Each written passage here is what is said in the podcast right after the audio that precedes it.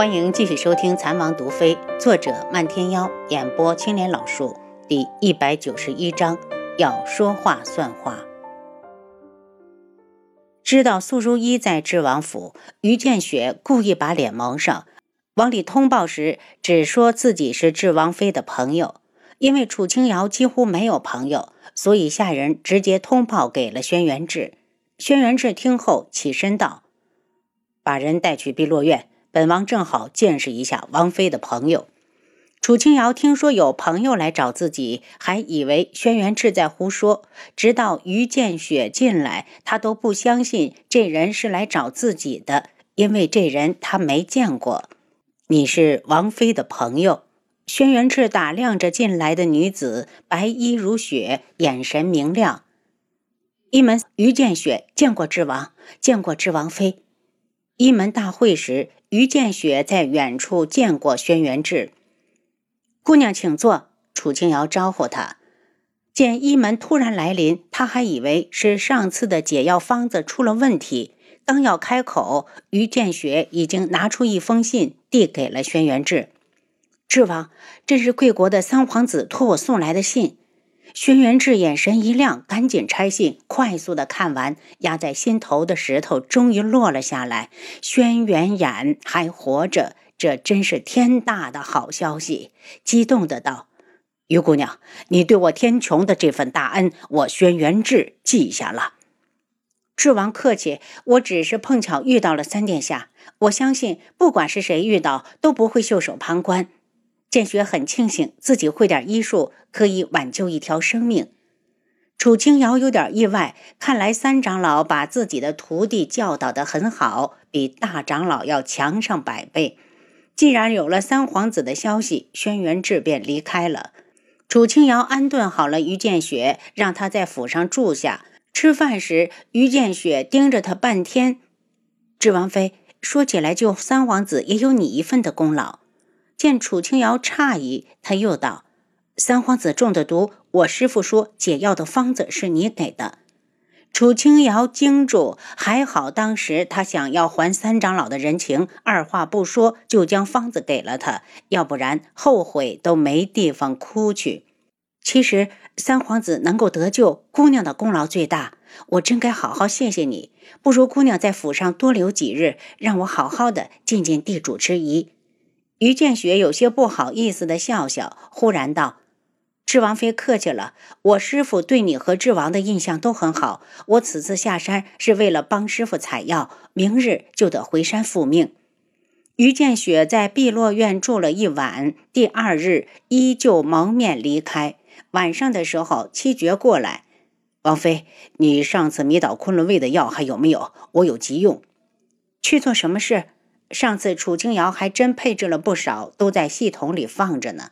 七绝一听就知道王爷还没有告诉王妃，解释道：“兄弟们最近一直在挖地道，是从废宅通往王府的，最近挖到王府底下了。”楚清瑶惊住，难怪他说要搬去废宅住。轩辕志死活不同意，原来是打着挖地道的主意。这事儿他必须支持啊！所以一激动，直接从系统中掏出了好大一包的药粉递过去。不够再来找我，属下谢过王妃。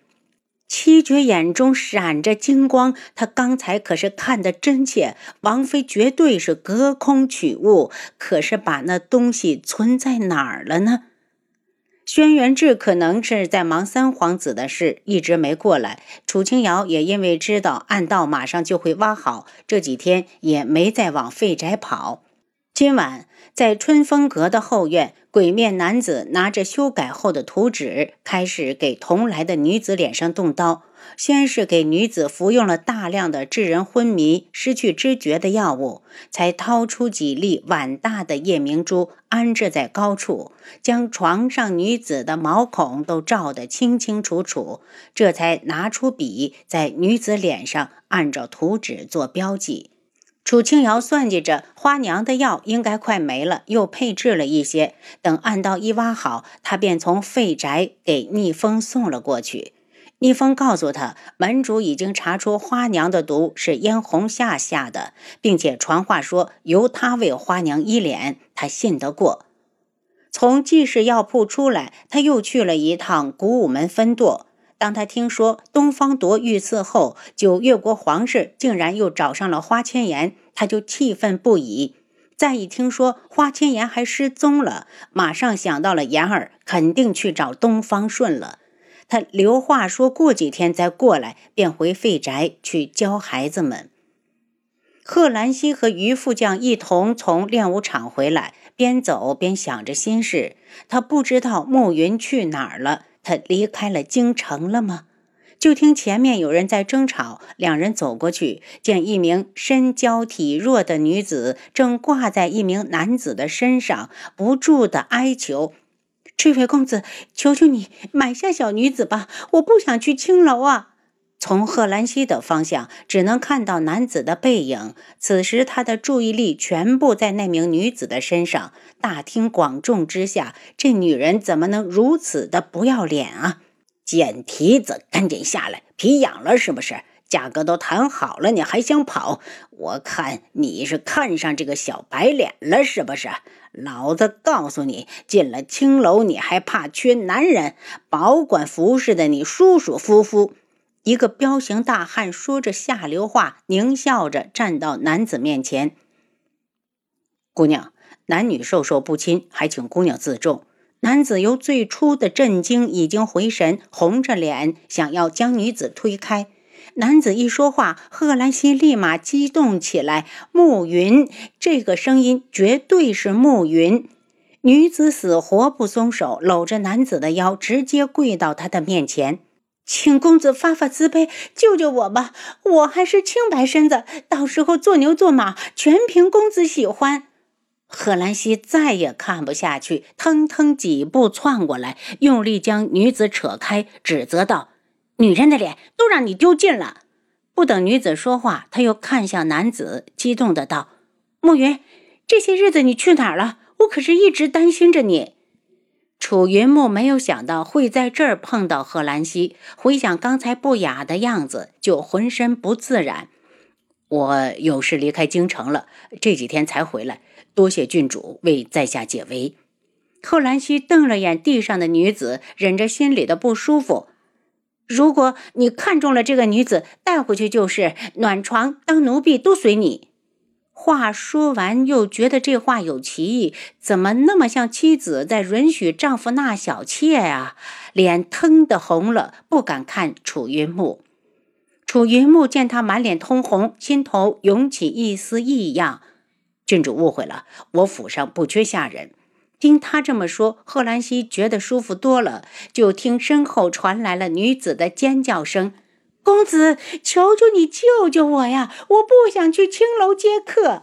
两人看过去，就见彪形大汉已经拎起地上的女子，狞笑着：“看你长得这么水灵，第一次我就会让老鸨给你安排个长相好的。”落后一步的于副将已经忍无可忍，一脚将大汉踹倒，把女子救下来，怒喝一声。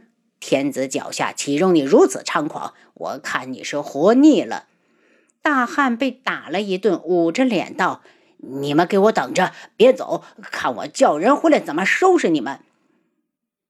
敢威胁他们？贺兰溪冷笑一声，上去又补了一脚。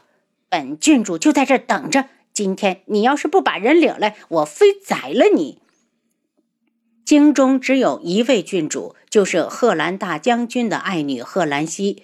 这地痞无赖自然听说过贺兰溪，没想到今日如此点儿背，竟然犯到了他的手上。此时还敢再留啊？撒丫子就跑！被救的女子偷偷的看了眼楚云木，凄凄哀哀的开口：“谢过郡主和两位公子的救命大恩。”可小女子已经无处可去，你们今日救下我，明日我又会落到他们的手里。贺兰溪觉得此女不安分，一眼一眼的偷瞄暮云，火大的道：“我府上不缺下人，于副将，要不你把她领回去当个丫鬟吧？”于副将本身就是个耿直的汉子，听后急忙摇头：“呃，郡主饶命，这样如花似玉的女子，我可不敢使唤。”听两人拒绝，女子松了口气，又一脸期盼地看着楚云木，对着他不停地磕头：“这位公子，求你行行好，收了奴婢吧。”这一开口就自称奴婢了。姑娘，我只是到京中来办事，不是就会离开。不如我给姑娘点银两当盘缠，姑娘去投奔亲戚吧。楚云木说完，就掏出一块银子递过去。女子忽然哭起来。公子有所不知，我本就与叔叔婶婶生活在一起，就是他们把我卖给刚才的无赖。如今我哪还敢再回去？这下楚云木也犯难了，人都救了，如果安置不好，还不如不救。贺兰溪见女子边哭边往前移，离楚云木只差一步远了，心内恼怒，大声道：“既然你无处可去，就随我回郡主府吧。”等过几日，我打听一下哪个贵人府上招下人，再送你过去。女子很不愿意，但也不敢反对，只好道谢。贺兰溪好不容易遇上楚云木，便让于副将先将女子送回去。暮云，你的随从呢？他回家送信去了，过些日子才能过来。贺兰溪一喜，知道他定是要在京里多待些日子，随即又失落起来。最终，他还是要离开的，心里想着，如果他能永远的留下来多好。没想到，一不留神，竟然说了出来：“你可不可以不走？”说完，他就反应过来，俏脸通红，恨不得找个地缝钻进去。楚云木一愣，心里忽然生出一丝不舍。如果有一天我解决了所有的事情，就来这里看你。贺兰溪忽然拉住他。牧云，你要说话算话，我等着你。您刚才收听的是《蚕王毒妃》，作者漫天妖，演播青莲老树。